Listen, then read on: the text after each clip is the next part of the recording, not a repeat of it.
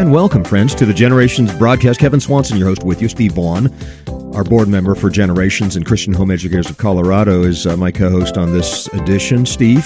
Hey. Happy Christmas. Yeah. Happy Christmas. We've got, you know, the Christmas season coming through, and we remember the incarnation, the coming of Jesus Christ, the Son of God, to save us from our sins. Amen to that. And uh, looking forward to that. I've got my family here. I've got some family here from uh, Abigail and, and Connor have come back from Spokane, and uh, they are they're visiting here, and they'll be here with us for Christmas. Well, and uh, I want to talk a little bit about uh, the relationship of, of, of Christmas and Sunday service that's happening on uh, this Sunday. Christmas shows up on Sunday about, about every seven years, and uh, you know the, the celebration of Christmas. Let's just say it is Christian liberty. I, I, believe it's you know you, you, don't enforce that. The church didn't say you celebrate Christmas or else. yeah, uh, this is definitely in the category of Romans 14. You know, some people celebrate this day or that day. Uh, they do it unto the Lord, and so be it. So that to me is a matter of Christian liberty. Yeah, but this the the coming together, the not forsaking the assembling of yourselves together, as the manner of some is and the early church always brought together a convocation on the first day of the week. Uh, that's basic. Now, I realize that some organizations, some churches, some denominations will get together on the seventh day as well. That's fine. But the the pattern of the early church, all the way back to 1 Corinthians 16, has been that the church comes together on the first day of the week. And we're not to forsake the assembling of ourselves together. So that to me is not a matter of Christian liberty. It's not like, you know, hey, doesn't really matter if, if you gather together. No, it does matter about gathering together as the saints of God. So, you know, on the one hand, you can celebrate Christmas on December 25th, December 26th, or on June 14th if you want. Now, June 14th is my birthday, so make that June 15th. so, you know, it's, it's a matter of Christian liberty, is what I'm getting at. Yeah. Yeah, you might get more presents if they celebrated on June 14th, though. So, um, uh, or you could give all kinds. Yeah. but but but but now here's the problem: quite a few churches are canceling worship this Sunday for the holiday. Uh, eighty-four percent of churches committing to hold worship services, but that's down from eighty-nine percent in 2016. It turns out it's non-denominational churches least likely to meet this Sunday on Christmas Day. So 61% non denominationals likely to meet this Sunday. The, the most likely to gather together, up in the 90 percentiles, are the Lutherans, the Methodists, and the Presbyterian Reformed. So that's the way this thing is is breaking down. And my daughters found this meme online. I have no idea where they found it, but one of my daughters mentioned this to us. I think it was last night. She said said skipping church for Christmas with your family is like celebrating your anniversary by yourself. You know, without your spouse. yeah. That's uh, I think is very appropriate because uh, I mean why are we celebrating this anyway is because of the incarnation of Christ which is why we gather part of why we gather every Sunday to celebrate not only his incarnation but his death and resurrection. I mean every Sunday we're celebrating Christ and now we're not getting together to celebrate each other. Excuse me, honey. I'm trying to celebrate our anniversary. Would you please just, you know, um, just leave me alone for a day? I'm, I'm, I'm trying to celebrate our anniversary. What, what's wrong with you? Um, there may be some truth there. There may be some truth there. Jesus said, "Where two or three are gathered, there I am in the midst." And he's speaking to his disciples in this point. He's speaking to the apostles, the, the elders, the leaders of the church who eventually would lay hands on others, you know, and others would become the new pastors and elders and churches in Jerusalem and Antioch and so forth. And so the leaders of the leadership of the church just expands from one local church to another. But where Jesus said, where two or three of you are gathered, speaking to the initial elders, the apostles, of the early church said, Where two or three of you are gathered, there I am in the midst, which means it's not just a me and Jesus moment, and it's not just a my family and Jesus moment. There's a there's a special presence of Jesus when we're gathered together. And when we gather together, we usually have the supper. That's uh, uh, brought out in 1 Corinthians chapter 11. When you come together, uh, when you come together as the ecclesia, that's that's mentioned three or four times in 1 Corinthians 11. So you're coming together as the ecclesia to have communion, to have fellowship, to have koinonia with the living Christ at the table. Now, it's not a function of the family. Okay. Now, some people say, well, the family can do whatever it wants to do. No, the family cannot engage in, you know, civil crime, criminal prosecutions. Okay. That's something a family cannot do. And a family jurisdiction is not include the, uh, the sacraments of baptism and the Lord's Supper. That belongs to the local church. And uh, so the idea is whenever the church comes together to have the Lord's Supper, then we're given certain uh, instructions in 1 Corinthians chapter 11. But the church is coming together for what? For communion. And there's a special presence of Jesus at the table, at the Lord's table. And again, the ecclesia is coming together for a special communion, fellowship, koinonia with Jesus Christ. It's 1 Corinthians 10 and 11. And you want to skip that? You just, well, you know, we, we, we, we really don't want to. Um, we really don't want to have that koinonia. We, we don't need Jesus here with us today in any special way because, you know, it's a family day. It's a family day. We're with Jesus today. Um, we just don't need him here. You know, we don't need that special moment of communion as the ecclesia comes together. 1 Corinthians 11. All right, well, obviously I'm opinionated on this. we're, we're going to talk more on this in just a moment, Steve. Be back in just a moment on the Generations broadcast. Stay with us.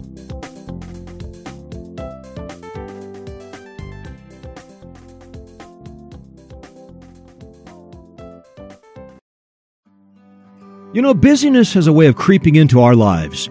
As dads, it can leave us longing for moments of one on one time with our sons to simply talk. And those moments can be tough to come by. I get it. That's one of our top goals for our annual summer father son retreat in the Colorado Mountains to provide quality time for you to connect with your son. Can you think of anything more important for your schedule next year? If you are looking for an opportunity to bond, to really bond with your son, then join me, Kevin Swanson, and hundreds of other fathers and sons from across the country next August. But be sure to register soon because we max out the camp every year and we're already filling up. Go to coloradofatherson.com today and choose one of the two weekends available before they are full. Lord willing, I will be there and it will be a great opportunity to meet you and your son. This is your chance to secure the lowest price for this event. So go to coloradofatherson.com and register today.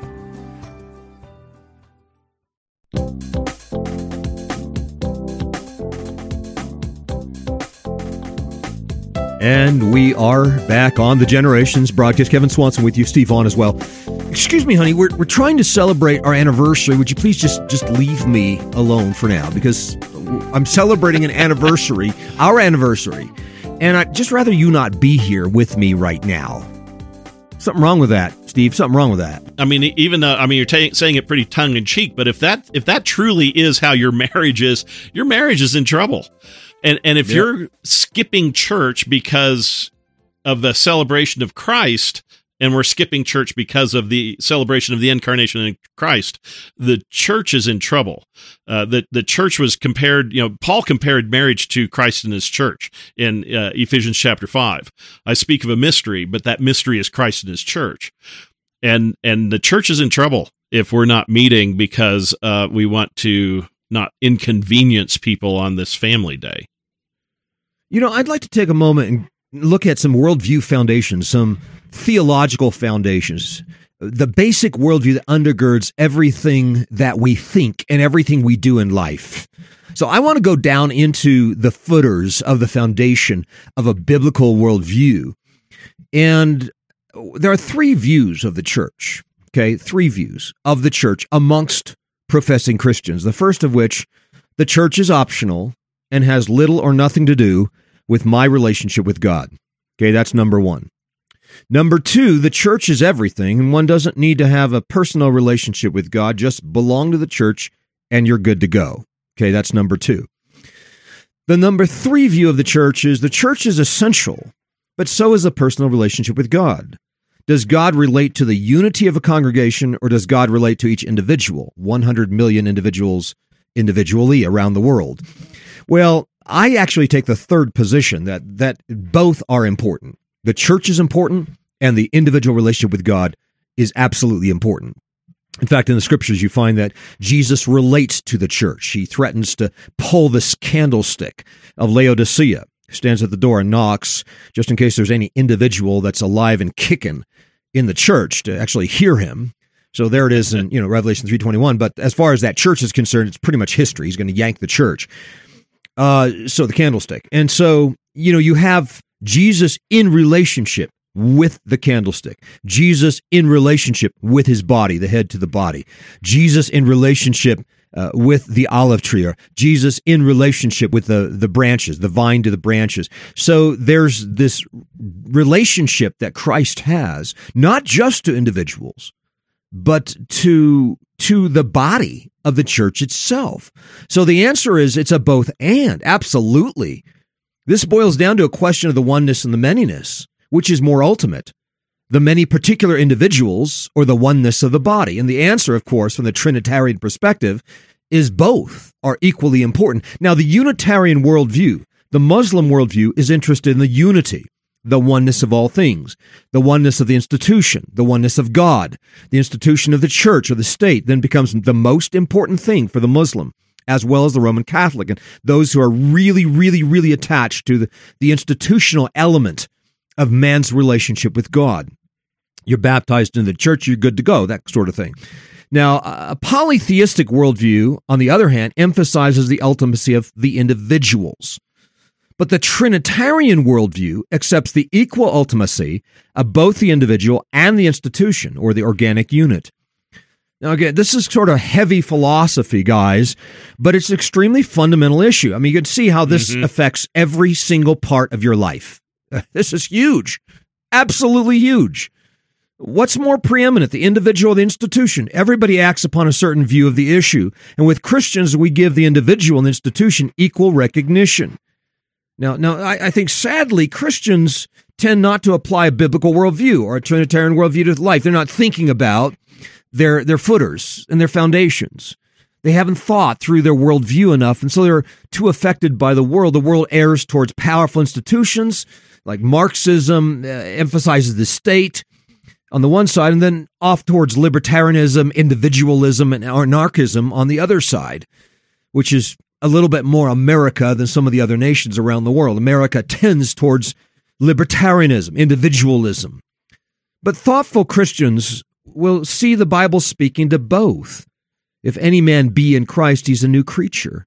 And then Paul says, you know, Paul the apostle to the church at Thessalonica, which is in Christ. Oh, oh, you mean the church is in Christ? Yeah, oh yeah, the church is in Christ. Well, isn't the individual in Christ? Yes, both. Yes, both in relationship to God. And that's a shocker to a lot of folks who aren't thinking in terms of the one and the many at the very same time. As church members, we're all branches sticking out of the same vine. The Psalms, you know, which is God's worship book, have the we Psalms and the me Psalms. You know, there's there's my relationship with God. Why art thou cast down, O my soul? Why art thou disquieted within me? The Lord is my shepherd; I shall not want. And then there's the we psalms. You got the me and the we psalms. The both and, and we got to have an eye for this. We tend not to. We tend to think of our individual relationship with God instead of the corporate relationship with God. And I would say it's very crucial that we think about the body as well. We're part of a body, members one of another. Romans 12, 5, so we, though many, are one body in Christ and individually members one of another, meaning there's this this sort of sticking together with one another. If we don't love the brother whom we can see, how can we love God whom we cannot see? So the visible church and our relationship one with another in this visible body of Christ is important. Modern individualistic Christians often see themselves as Mr. Potato Head when your two year old has scattered the arms, the legs, the the ears all over the living room. You know what I'm saying? I mean, you've you've had that experience, right? You've you got all body parts all over the oh, place, yeah. and so when you go to church, you know you don't find this body; you find all these individual parts and pieces of, of bodies laying all over this building. You're like, what's going on with this?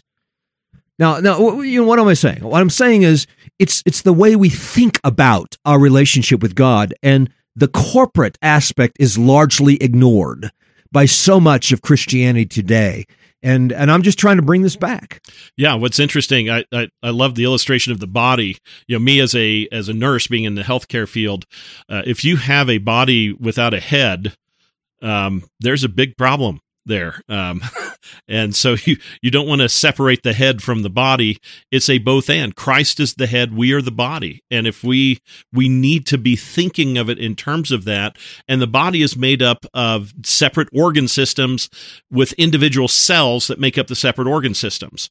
And so you you've got the hands, you've got the feet, you've got the internal parts. The body uh, the Bible talks about all of this.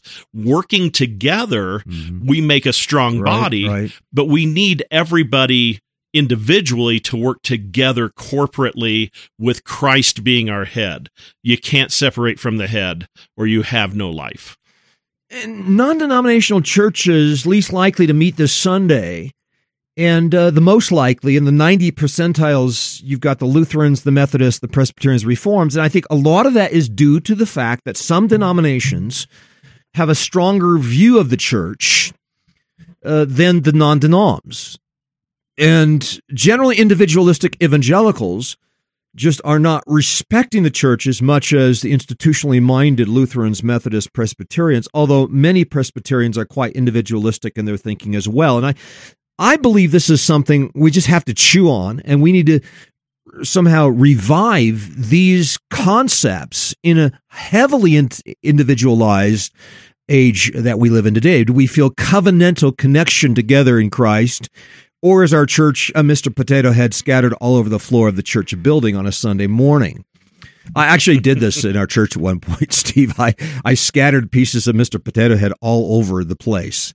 And I said, okay, what is this church? You know, and that just gave us a chance to think about, you know, are we thinking of ourselves as covenantally connected, eating of the one bread, being the one bread, eating of the one bread, you know, as it's spoken of in First Corinthians chapter 10. So we talked through this.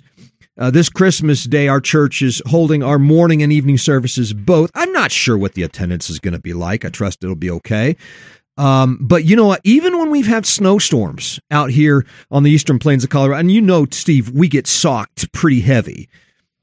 Uh, we'll get the 14, oh, yeah. 16 inches, and oh, yeah. I still conduct the four wheel drive service. You know, I mean, I'm not telling everybody to come. I'm just, you know, getting into my excursion with my pretty high center, and I, am I'm, I'm, you know, crashing through the snow to make it to the church building so that we can do church on a Sunday morning. Um, I just think we need to be steadfast in a day in which the church is dying, dissolving, flaking out, and certainly the COVID nineteen years uh, was was a testimony to to the the weakness of commitment to the church body. Uh, you know, we insisted on weekly meetings with smaller groups in the church building during the complete COVID shutdown. Uh, that would have been way back in March, April, early May timeframe before we called everybody together. But we were still, you know, crashing through uh, to pull together a small convocation of the saints. And I just think that's essential. Uh, we, we, we absolutely must be dogged at keeping the church together. Uh, come the gates of hell or high water against us. Um, the health of the members depend on the health of the church, and the health of the church is dependent on the health of the members. Now, when I was writing this this morning, I got to thinking of the Three Musketeers motto. Remember that? All f- one for um, all and all for one, or all for one. Yeah, one exactly. For, yeah. I made one small adaptation. I want I want you to check out this ab- adaptation uh, one for all, all for one, and all for Christ. So, you know, I, I, I modified it just a little yeah, bit. Yeah, I think that works. yeah, that works. Yeah. Put that on the front of the bulletin, right?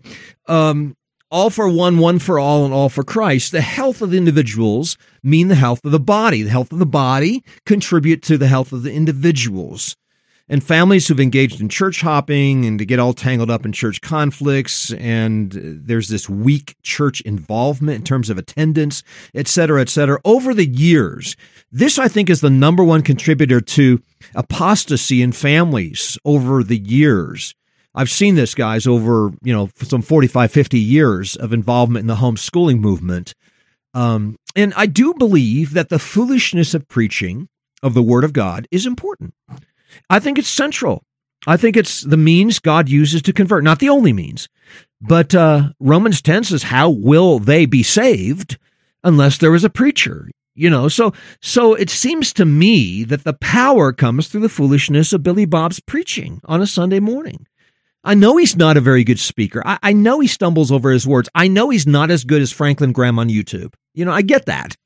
you know, but it's you say, well, you know what? Billy Bob's preaching the foolishness of Billy Bob's preaching is going to bring about the salvation of sinners and the conversion of my children to the third and fourth and fifth and sixth and seventh generation.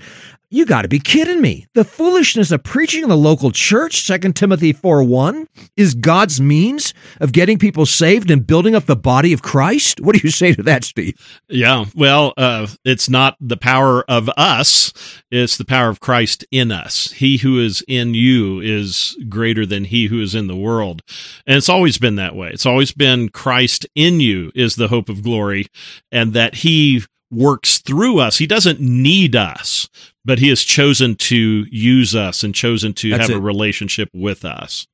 That's it. And you know, he he's chosen this means of bringing about uh, conversion. It's it's a means. It's, it's and, and the Holy Spirit does the work, right? So the Holy Spirit is is regenerating and and bringing faith and repentance out. But but the means God uses is the preaching of the gospel and and how that works we we don't know. It's like the farmer who plants his seeds goes to bed and he wakes up checks out his crops and he's got all this fruit and he says i know not how it happened. Yeah. It just happened. But it wouldn't happen. I'm going to add this. It wouldn't happen had it not been a farmer scattering seed so you, you still need that. And the means god has chosen uh, 2 Timothy 4 1 is the church and the preaching of the Word of God in the context of the church. So, what's the message we send our kids when we say, guys, we're going to do our kids' soccer games today instead of attending church? Yeah, that's we're going, uh, we're going to do Christmas instead of going to church today. What, what are we telling our kids? Church isn't that important. The relationship between each other, the covenant that we have with the body and with Christ is, uh, I mean, it's not essential. Yeah, I think so. You're saying family time is more important than focusing on the words of Jesus or the preaching of the Word of God. Family time more important than the body of Christ coming together. Now, I'm not saying family isn't important. I believe family is vitally important, and I do believe the health of the family does contribute to the health of the church, and vice versa. But uh, but friends, listen to what Jesus said in Matthew ten thirty four. Do, do not think I came to bring peace on the earth. I did not come to bring peace, but a sword, for I come to set a man against his father, a daughter against her mother. And man's enemies will be that of his own household. He who loves father or mother more than me is not worthy of me. And he who loves son or daughter more than me is not worthy of me. And he who does not take up his cross and follow after me is not worthy of me. He who finds his life will lose it. He who loses his life for my sake will find it. What Christ is doing here for us is setting our priorities for us. And what he's saying is he's more important than our family. So when, when, when we are mainly operating in the horizontal and not concerned with, with meeting with Jesus's people in the presence of Christ on a Sunday morning, what are we conveying in terms of our priorities? Is our priority family? Is our priority soccer? Or is our priority the presence of Jesus, worshiping Jesus, and being part of the body of Christ on a Sunday morning? Uh, that's my question on this Christmas season 2022. And friends, I hope this has been helpful to you. This is Kevin Swanson and Steve Vaughn wishing you a Merry Christmas, a Happy Christmas. Remember the incarnation. Remember the death and resurrection of Jesus Christ. He's come to save us from our sins and he's, he's come that he might have a bride. He's come that he might have a body, a church, to be in fellowship with the body of Christ on into eternity. So the church is just a introduction to what we will enjoy in the eons of eternity. Friends, I'd like to welcome you back again next time as we continue to lay down a vision for the next generation.